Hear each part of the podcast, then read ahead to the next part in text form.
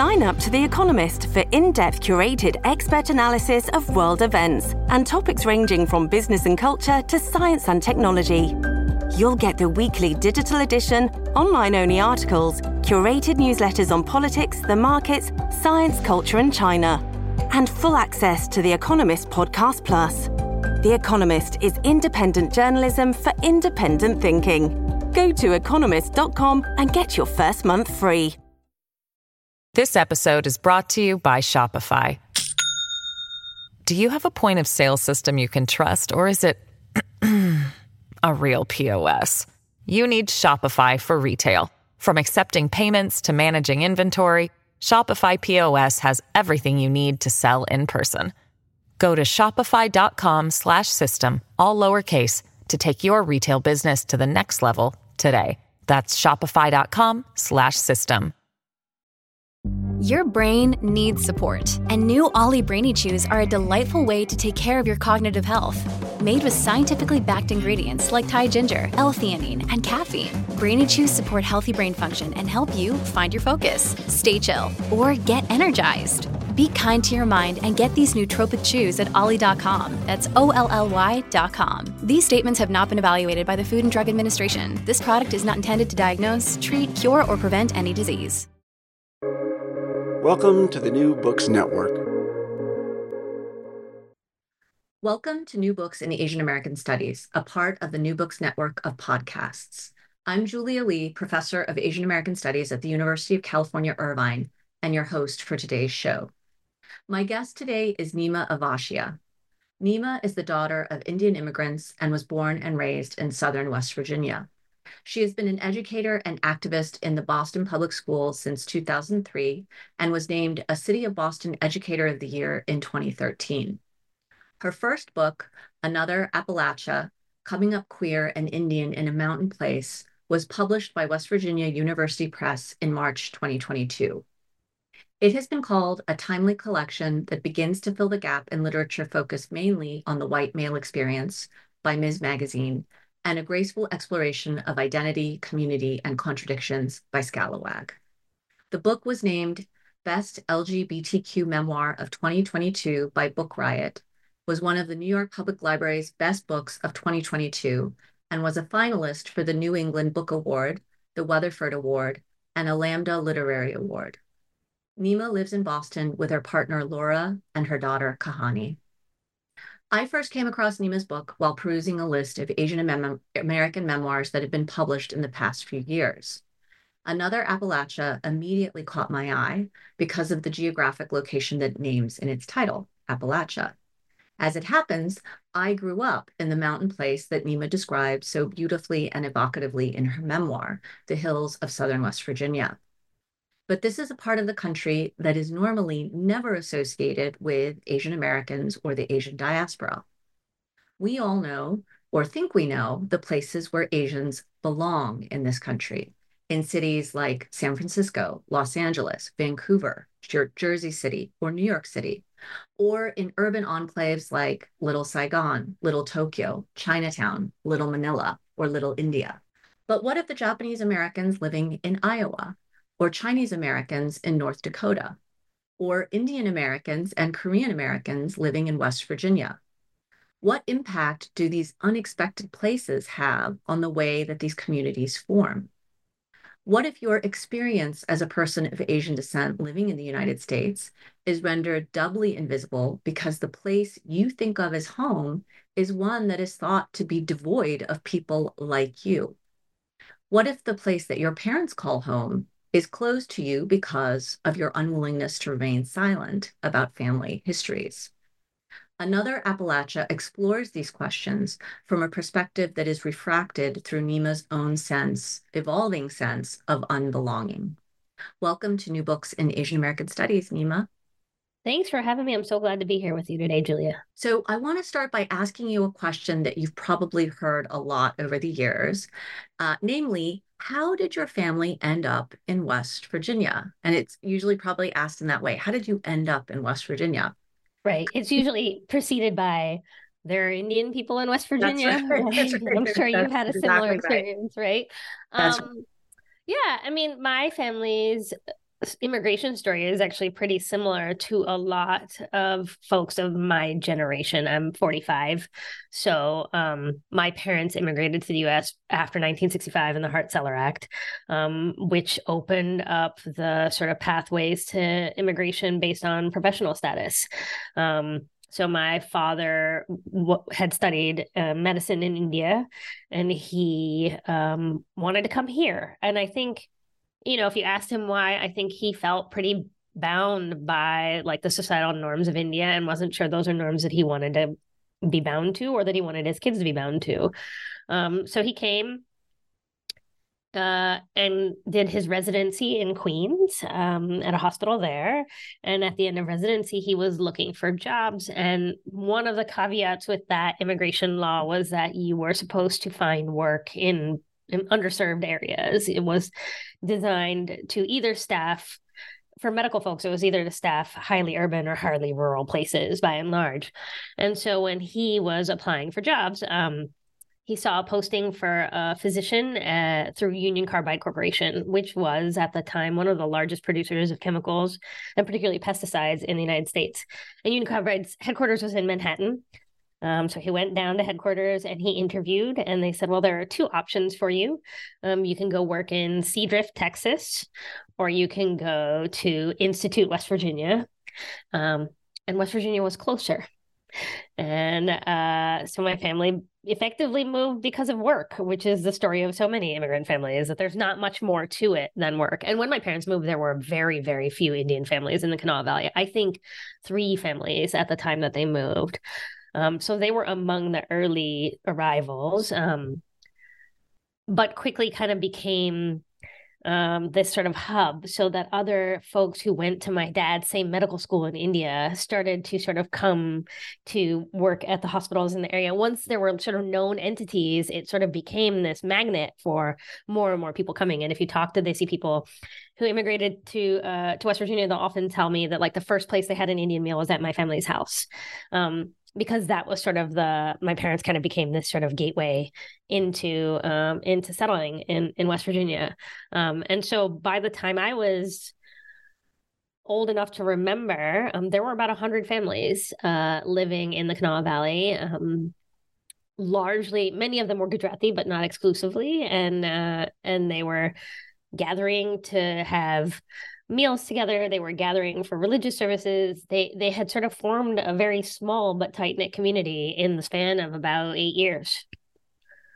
That's incredible and i think that's you know that is often the, the story of migration right? It's a few families settling and then essentially serving you know as anchors. You mentioned your sister's anchor baby um the memoir right as anchors for the community to form around them. And so i think that's i mean i think that's a wonderful story. I was really um I was really moved by your opening chapter, which is basically like um, you take the reader on this turn by turn um, journey from Yeager Airport, which I'm very familiar with, um, to your uh, family's house in Cross Lanes um, um, and a street called Pamela Circle. Um, so I why did you want to start your book this way? Like why did you want to start with this kind of very geographical sort of map oriented um narrative? Yeah, you know, I live in in New England. I live in Boston now, and um, most people where I live have never been to West Virginia. And if they have any familiarity, often their response is like, "Oh, I've driven through," right? Which means they've taken 79, which is the main highway that cuts sort of from Pittsburgh down to Charleston. Um, and so they don't actually know what it looks like to get off the highway. They're, you know, so they'll say, Oh, it's really beautiful. I drove through. And it's like, Well, yeah, you've seen like the way the highway curves through the mountains, and that is very beautiful. Um, but you don't actually know the place that I'm from. And that's sort of my general experience with people is like they don't know. And I actually think that's true writ large about people in America, which is that when you talk about places like Appalachia and the South, the majority of Americans who live outside those regions do not have familiarity with the people in those regions, but they have a lot of stereotypes about the people in those regions. Um, and they operate from those stereotypes in ways that are pretty unabashed. Like it's kind of amazing how um, how okay it continues to be to just um, dehumanize and stereotype Southern people and Appalachian people in this country in 2024. Um, and so I felt like if I was going to write a story about home, I really didn't want readers to be outside of it. I didn't want them to be reading from a place of judgment or from a place of distance. I wanted them to be in the car with me. I wanted them to feel like they did not have an option um, when it came to their proximity, that like I was going to force them to be as proximate as possible. And in order to do that, the first thing I had to do was put them in the car and take them home. Like they had to see what it looks like to go home and what all those markers mean and how those markers signify shifts in what has happened to our home over the past 30 years. Um, they had to see those from up close, not not from a distance. And so I also chose to use the second person for that reason. Um, right, the second person doesn't let the reader escape responsibility. Like you're implicated from the beginning of the story. It's not your story, but I'm not going to let you act like you're away from it. Like you're implicated in it as much as I am. And so that was really the thinking was if I'm going to tell you about home, I need you to be there with me. Yeah, I, I, I really noted that too, the use of the second person because there is no escaping, right? And so, um, but I was I was just uh, curious about something you said. Do you think that when you were writing the book, when you were writing the chapters, did you have an audience in mind? Were you thinking, I'm writing this for people who've never been to West Virginia or people who've only ever driven through West Virginia? Um, or some combination of like folks at home, right? Your yeah. family and then outsiders. I mean, selfishly, I'd say the first audience for this book was me. Um, because I was in my mid 30s before I ever read a book that even remotely mirrored my experiences. And that book was Mira Jacob's graphic memoir, Good Talk, um, which she didn't grow up in West Virginia, but she grew up in small town New Mexico. She was queer. She was asking questions about race and gender in ways that felt really important to me. But I was in my mid 30s before I saw that book. And while it was close, it wasn't the same. And the books that were being published about Appalachia, um, rendered me and people like me and my family completely invisible right? So in particular i think about jd vance's book hillbilly elegy um, which was on the new york times for bestseller list for 54 weeks and never mentions immigrants in appalachia never mentions black people in appalachia never mentions queer people in appalachia really serves to perpetuate all the stereotypes and doesn't complicate any of them. And that book came out and i was living in boston and all these theoretically progressive people who thought they were highly educated were coming up to me and being like, Oh, I read this book about where you're from and now I understand everything about it. And I was like, Oh, you understand nothing. You understand nothing about who I am or where I'm from or the people who I love who are not rendered in this book. And to be totally honest, like no one I know would throw their grandmother under the bus. And JD Vance does that again and again in his book. And I was like, I don't, I don't think this is the right rendering. But I didn't have anything to put up against it, right? Um, and my whole life, I had just thought I was an anomaly. Like I just thought I would always just have to explain. There's this weird thing about me. Yeah, I'm from West Virginia. I grew up in West Virginia. I'm just going to always have to explain that. And I started to think about the value of counter narrative and how when you have a place like Appalachia that's being rendered so flat, what function can counter narrative serve there? So, yeah, my community was only 100 families, and there are only like three queer, Desi folks of my generation who I can think of who I grew up with, right? We're not talking about big groups of people here, but is there a way in which telling the story of that small community and telling the story of the tiny intersection that I grew up at pushes back against this dominant narrative and complicates it a little bit and makes it harder for people to hold these sort of like wide stereotypes um, that don't really afford Appalachian people the complexity they deserve. And I like to say that um, even if no one reads my book, like if they just if they don't if they look at the cover, like they're already kind of stuck, um, because the cover of the book is a really iconic um, state park in West Virginia. Pretty much every West Virginia family has a picture of themselves in front of Babcock Mill State Park. Um, it's a grist mill in the fall, except that who's in front of it in my picture is like my Desi parents and our extended sort of adopted family um, of West Virginia Desis. Uh, and if you thought West Virginia was all white people, like you'll never think that again, even if you just only look at the cover of the book, right? Um, somehow there's already an interruption that's happened to your narrative that feels important to me. Um, because if I can interrupt that narrative, then it makes people more willing to say, well, like I don't know if I can accept this stereotype or this flattening that's happening or this dehumanizing that's happening. I'm not sure I can accept it because I know there's more to this place than this one single story. Yeah, more to that place, but also more to the like to the Indian experience in America, right? Absolutely. Also gets flattened in in multiple kinds of ways. And your narrative, your your memoir really beautifully evokes like the complexity, right, of of that experience. It isn't just in places like Jersey City or right. urban enclaves like that, right? Yeah. In fact, when I went to college, I really struggled because um because most of the I went to Carnegie Mellon, which is in Pittsburgh, um, and most of the Desis who were there were from Jersey, Long Island, Chicago suburbs, like the places where we traditionally expect there to be he's from that we know.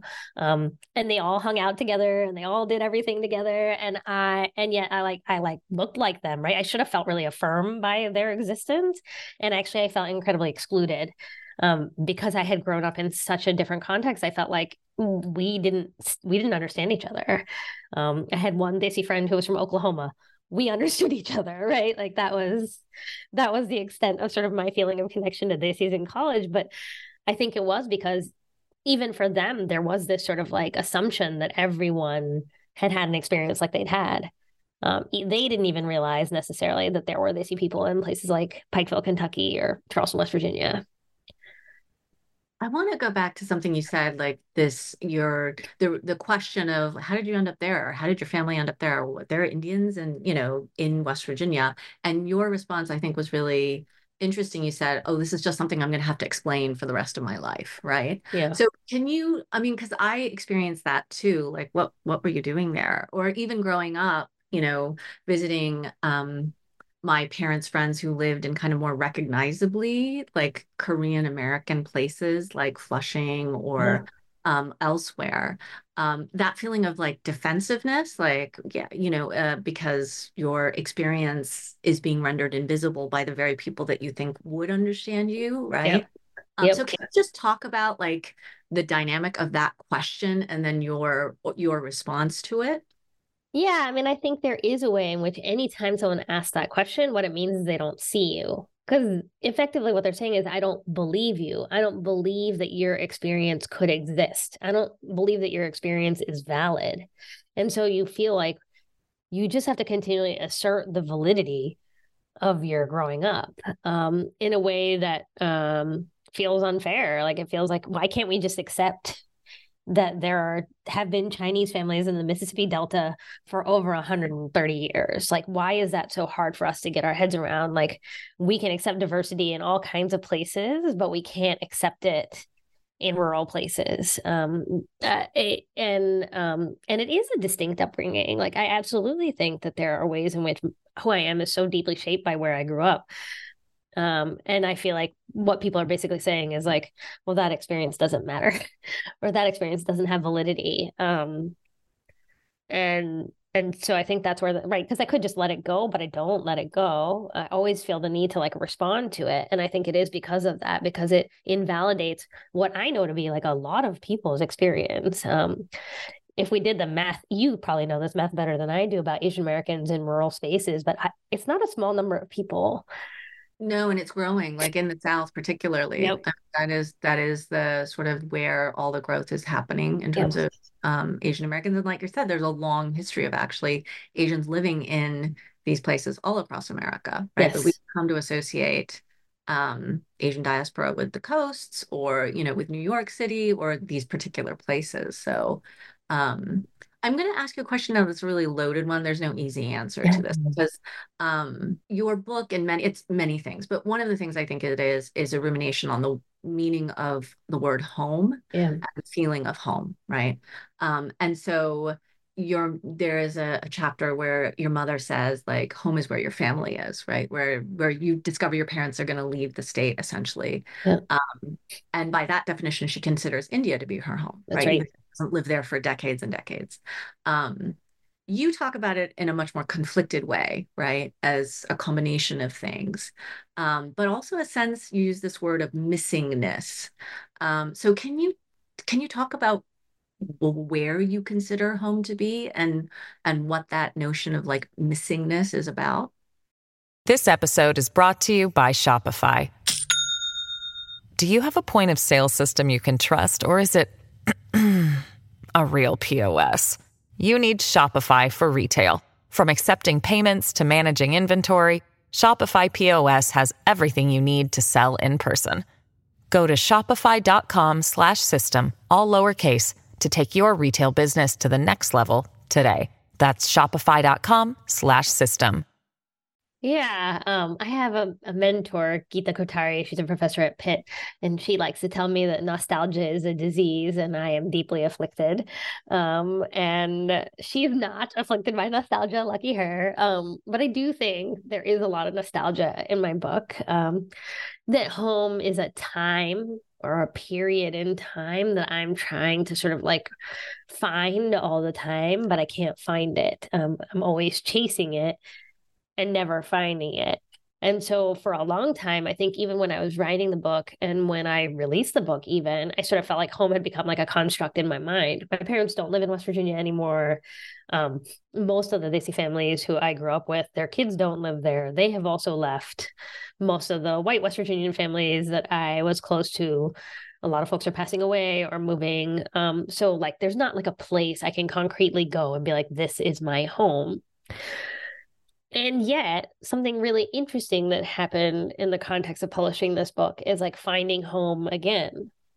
Um, which is to say that every time I hear from a reader who says to me, like, I found comfort in this book. I found solace in this book. I didn't know someone else shared my questions until I read this book. Like, home exists again in that space between us because it's like oh they're looking for this thing too. Like this thing isn't just a construction in my mind. This is a thing that collectively many of us experience and are grieving the loss of and are trying to figure out how do we help one another find that care and that collective sense of well-being and community. Like how do we come back to that place uh, that for me is Pamela Circle, but is actually, you know, both deeply Appalachian and deeply immigrant in its roots, which is, I think, there's a great Appalachian writer named Ann Pancake who talks about this idea of the kinship economy in Appalachia. And she says, you know, Appalachian people know nobody's coming to save them. And so if I have something and you need it, I'm going to give it to you because I know when I need something, if you have it, you're going to give it to me because we're not going to get it from somewhere else. And when she said that, I was like, that is also so profoundly immigrant culture, right? These are two communities that both live on the margins of American society and they both understand that in order to survive, we we only have one another. Um, that feeling, I think, is the thing that I keep trying to find. Um, but I'm not alone in trying to find it. And so home in some ways has become the group of people who are all kind of on this quest to sort of recreate or rebuild that sense of um, indebtedness to one another that I think politicians are very invested in eroding right now. They don't want us to belong to each other and they don't want us to care for those, one another in those ways. And I, yeah, I think, I think it's always evolving, but I think that's how I think about home now is it's the group of people who are, who are trying to unearth this thing that we, we felt we know exists and we know can exist again that's i mean i think that's really powerful right? If nostalgia is a disease i think the worst thing that can happen is that you actually can go home like the, that right? That's the danger of nostalgia is this right. idea i can i can go home again. And when you you talk in your book about going back and you talk about cross lanes as needle city and um, the kind of disrepair right that your childhood street has fallen into there is a mm-hmm. recognition there you can't go home right? That right. that home has to be something else now or or you know our time and place but you know how do you reconstitute home right when there's no place that you can really go back to? Yeah. Uh, so i wanted to ask you because you mentioned um you talk about your father right uh, and you talk about um father figures in from your childhood. Um but you you talk about your father with this very evocative phrase, two evocative phrases, I'd say. One is um, company man, right? Yeah. Because he worked for Carbide um, and was a defender kind of of chemicals and the wonderful thing that like um, that uh, chemical technology can like do for people's lives. Um, and you also talk about ethics of place, which is I think what you were just talking about as well, yeah. another version of it. And these ideas really strongly influence both you and your father you yep. say. You have very different approaches right to to what those terms might mean. So can you just talk about that relationship that relationship with your father and that kind of sense of him? You're both you say at various points like he's a company man and and you are not right you thought you were a company man but then right. it turns out you're not um, in your role as educator um, and activist so can you just talk about those phrases and and your relationship with your father yeah, I mean, I think my dad, and I think a lot of this is generational. Like, I think that um, when I think about my parents, their their critique of America, of white supremacy, of capitalism, of all those things, like it is, you know, they've been here 50 years and I feel like they're starting to get it. Um, because they've been here long enough now to be like, oh, like these things don't change or these things keep happening or, you know, like it, we can't just write these things off as individual microaggressions. Like we can see the patterns in the systems. Whereas when you're the kid of immigrants, I think those things become clear to you much more quickly. School, I think, plays a big role in helping you learn very quickly that uh, systemic racism is real and we're living in the context of it all the time. But I think that what that meant for my dad initially is like he was so clear about the fact that carbide was affording us all of this opportunity, right? Like he was able to buy a house, he was able to put us through school, he was able to change his family's economic status in India because of the work he was doing there. And he did see lots of benefits as somebody who grew up in a country where malaria was killing hundreds of thousands of people, when he sees pesticides, he understands that, like, well, actually, these things address that issue, right? He's very pragmatic in those ways. I think and carbide actually as an institution was kind of different then too. So carbide had like carbide camp every summer that the kids of carbiders could go to for free and they'd go horseback riding. And they sponsored ice skating at the charleston civic center once a week. Every sunday carbide families could go to do that. There was a sort of like benevolent employer vibe that they were trying to sort of like put off that i think is actually very related to coal mining and a similar pattern in the mines where it's like we get people's loyalty by doing these things even if we're exploiting them in the land at the same time. I don't think he could see the even though for a really long time. Um and i think he also didn't really have the privilege of being able to because he needed the job. Um there wasn't a safety net. So if that job went away like there wasn't anything else for us or again for all these people in india whose you know he was paying for school he was paying for different things to sort of support them with the checks he was getting from the plant. And that meant that i think even if he had a critique uh, he wasn't going to share it.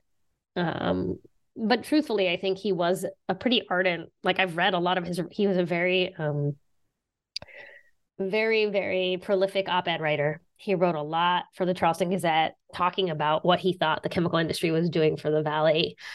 Um, and at the time when he was writing, like he wasn't wrong. Like it was offering people social mobility, it was changing economic outcomes for people. It was also poisoning the water and the air and giving lots of people cancer. Those things can be true at the same time, right? And so I think my dad chooses to sort of like live in one of those truths.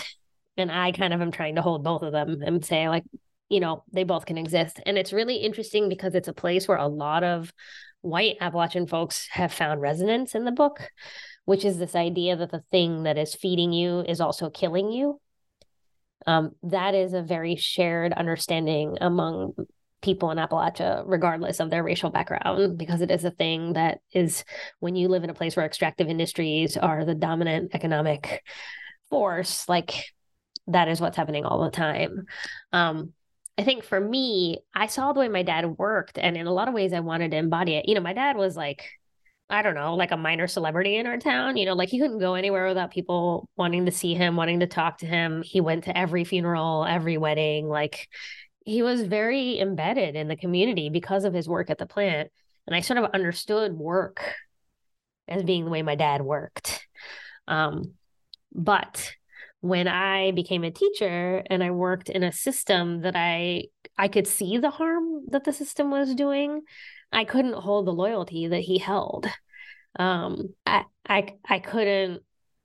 I, I could tolerate the risk of losing my job, and and the harm felt to me like it outweighed the good by so much that like I, I couldn't be a company man in the way that he was um and i think that was hard for him i think he felt like i was taking risks that i shouldn't take i think he felt like i needed to keep my head down and i couldn't um because there were young people who were being harmed by the system i worked in and if the choice was going to be between the system and the young people like i was going to pick the young people I mean, you you also talk about in the context of, of your relationship with Mr. B, Yeah. right? The the the mentor, like the grandparent figure, the grandfather figure, um, who whose wife passes away, and then you see his social media posts, which are filled with kind of anti-immigrant, hateful rhetoric. Um, and you know, the you talk about how you snooze him, right? Like on Yeah. on Facebook. Um, and and um, that that is a difficult, like the questions you have from you. I mean, he's very elderly. I think you say he's over 90 at this point. Yeah. And so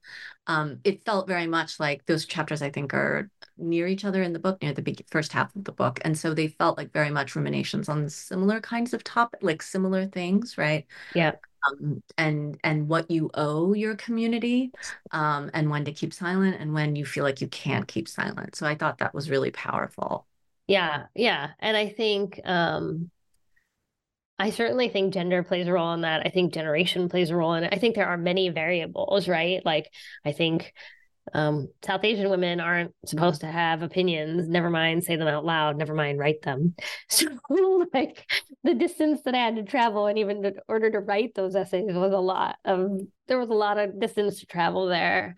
Um and I think that when I was writing, what felt really important to me is that I held both of those people who are very important to me and I care about a ton, but also I have questions about like, how do you hold them with grace? Like, can we ask questions without canceling people or condemning them or ostracizing them? Like, is it possible to sort of like understand what is under someone's choices? And in the case of chemical, chemical bonds, I think what was under a lot of my dad's choices was survival. And in the case of the blue red divide, I think what's under a lot of Mr. B's choices is grief. Um, you know, I think that there's a lot of grief to be felt about what has happened to home. Um, and I think we might disagree about the causes of what's happened, but the grief is shared. Like we don't disagree about the conditions in the place where where I grew up and where he grew up. Um, and like what's happened, like that is a shared space. So like how do we use that shared space to try to build some understanding um, instead of just being like, I don't agree with you. You're over here, I'm over here, and we're done. Which again feels to me like a lot of the moment that we're in um, is just like pick a side, pick a corner, stand there. Um, and I really struggle because I just don't see where we go from there. Yeah, I think that's really powerful. I mean, can I ask you, why did you decide to become an educator? Like, how did that, how did that path open up to you? Yeah. Um, I so unlike most of my peers, I did not do great in school. Um, I struggled in school a lot. I wasn't like a great student. My sister is seven years older than I am, and she was like, you know, she was like a very good student. And then my experience of school was everyone always being like, why are you not your sister? Um, but yeah, school didn't work very well for me. Um, I was like curious and I enjoyed learning, but I did not enjoy the trappings of school. And particularly because I think, unlike my sister, so when my sister was in high school seven years before me, there was a small group of of Indian students who all were there together. Um, when I went to school, there were only three of us. Um, and so we were very racially isolated. Um, I was sort of the most visible in a lot of ways. I played sports, like I, and so I also attracted a lot of pretty intense racism because of the environments I was putting myself in. Um, and yeah, I, I just was kind of a mediocre student and kind of just bumbling along. Um, but there were a couple of teachers who really like went out of their way to sort of hold space for me and mentors too. I talk about um early in the book Carl Bradford, who's my basketball coach, right? Who just like kept showing up and showing up and showing up over the course of years of being like, I'm right here. I'm not going anywhere. I'm with you. And the power of that coach and those few teachers who kind of committed in that way to sort of being like, these are long term relationships. And like, we're to sort of like help you get through this thing that is clearly hard for you. Um, it was pretty transformative, right? Like, it made a huge impact on me. And I think that when I was trying to figure out what to do for work, like that, that idea that like if you build a relationship with a young person that is sustained where you stay with them over the course of time like you can actually really bend their their trajectory in ways that um, can be life changing for them. Um, it felt really powerful to me. It felt like that is the work i wanted to do. Um, and that's kind of what led me into education. I mean, I feel like everything about who I am as a teacher, like I owe to Carl Bradford, right? Like that's how I thought about teaching, which isn't how most people think about teaching, but it is how I understood it because of how he modeled like what it means to be in a young person's life. Um, and that that in some ways felt like the space to me where I could like embody like the parts of Appalachian culture that feel like the best parts. I actually felt like teaching was a space where I could be that person my kids didn't necessarily recognize that as Appalachian, but like I knew that that way of sort of caring for people and being in community people with people was very much shaped by where I grew up. That was one of the most unexpected and I think loveliest parts of the book is your relationship with that basketball coach. Yeah. Um, and how you know you describe yourself as like profoundly unathletic and clumsy and and but you have for basketball and um his advice to to the Wilt Chamberlain right yeah, yeah.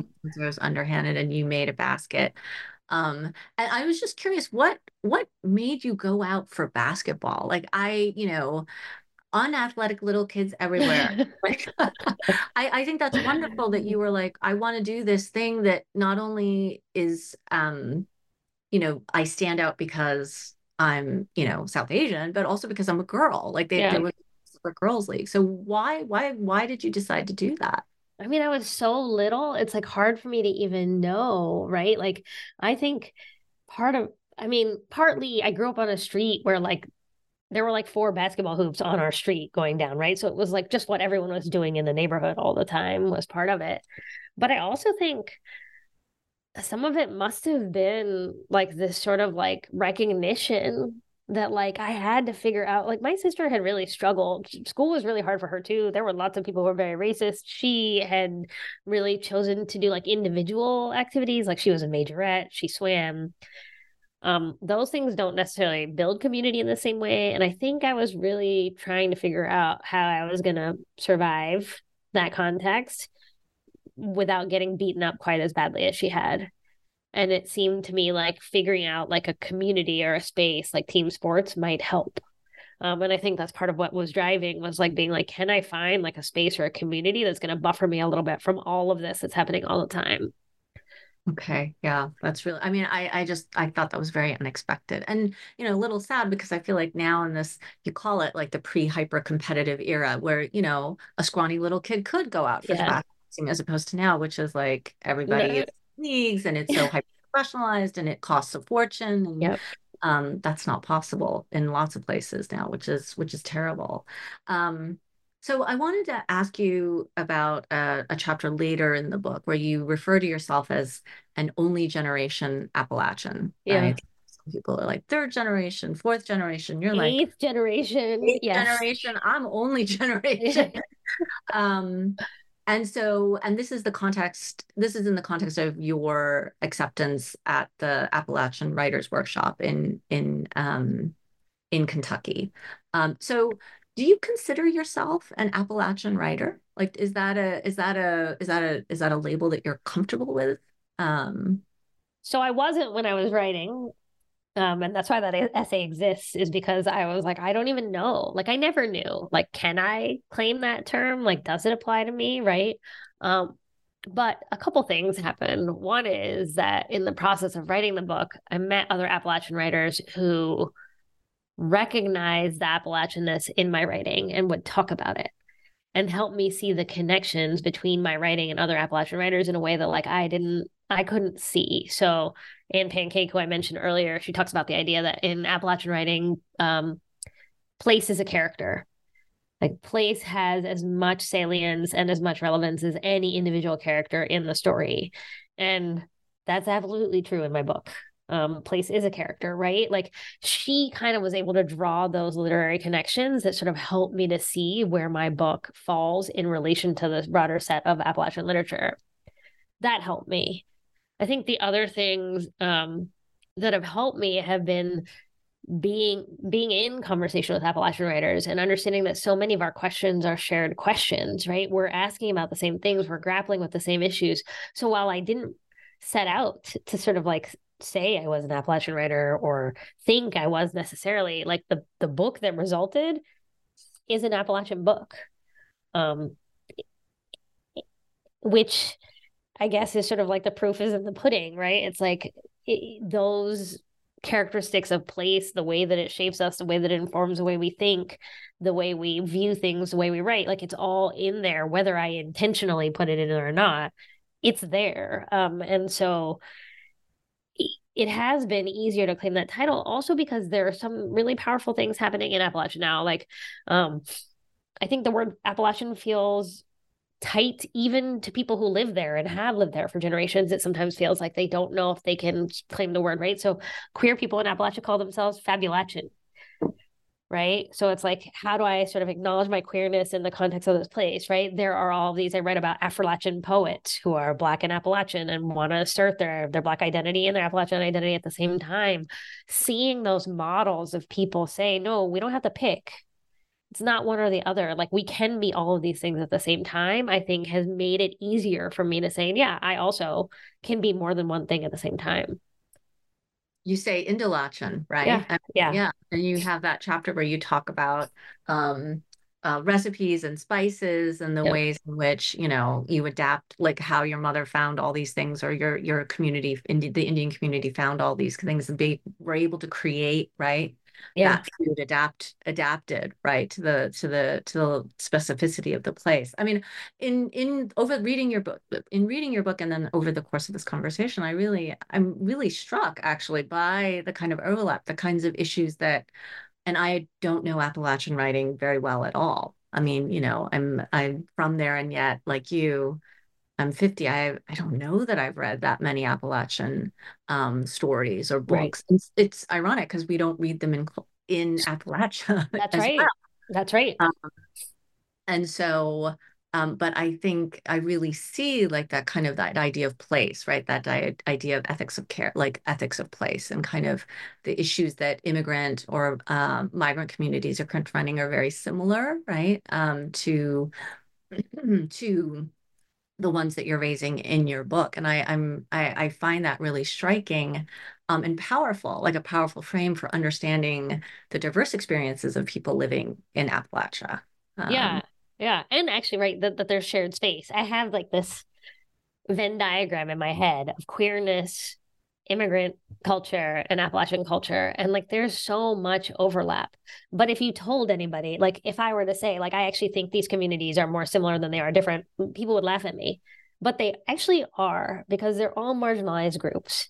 And effectively, when you live on the margins, like the ways in which your culture and community are shaped by the need to survive and by like the fact that that is what you're trying to do all the time like there are only a certain set of survival strategies that any of us have and so those those survival strategies are the center of the Venn diagram. Like they're shared across the spaces. And that, to me, like, and this is like, you know, an optimism that I don't even feel like I like I think it's mine. No one else has it. But like I feel like if we could get people to sort of see that shared space, if what politicians and leaders were doing was being like, look at the shared space, look at the shared space, like I feel like we'd be in such a different place as a country.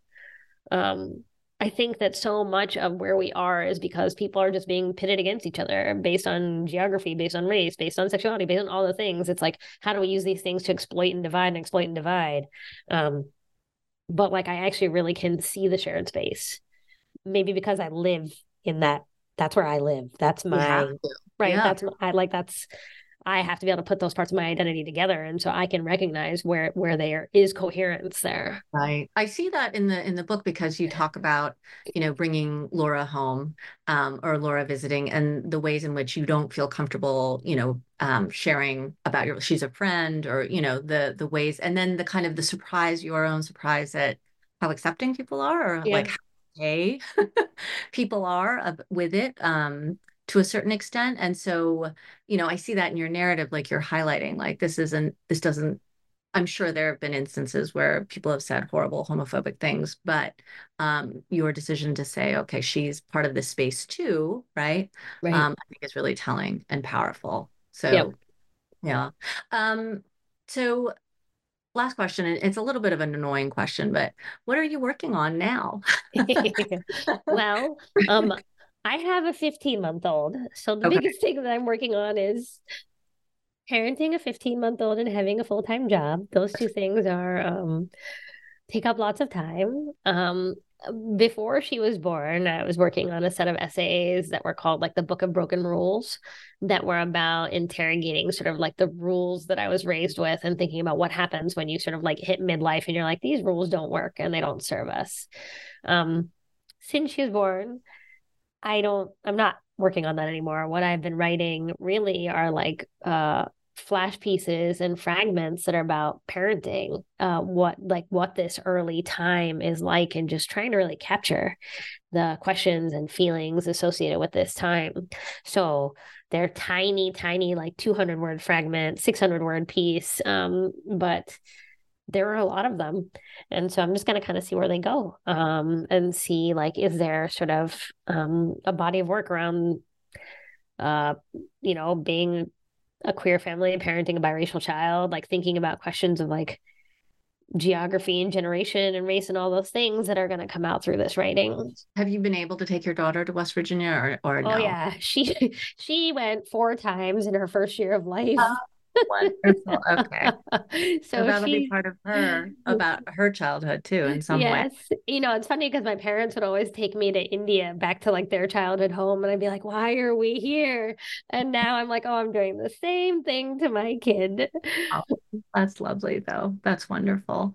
Well, I really want to thank you for um, talking with me today. Um, the book title is uh, Another Appalachia Coming Up Queer and Indian in a Mountain Place from West Virginia University Press. Thank you so much, Neema. It was wonderful conversation. Thank you. Likewise.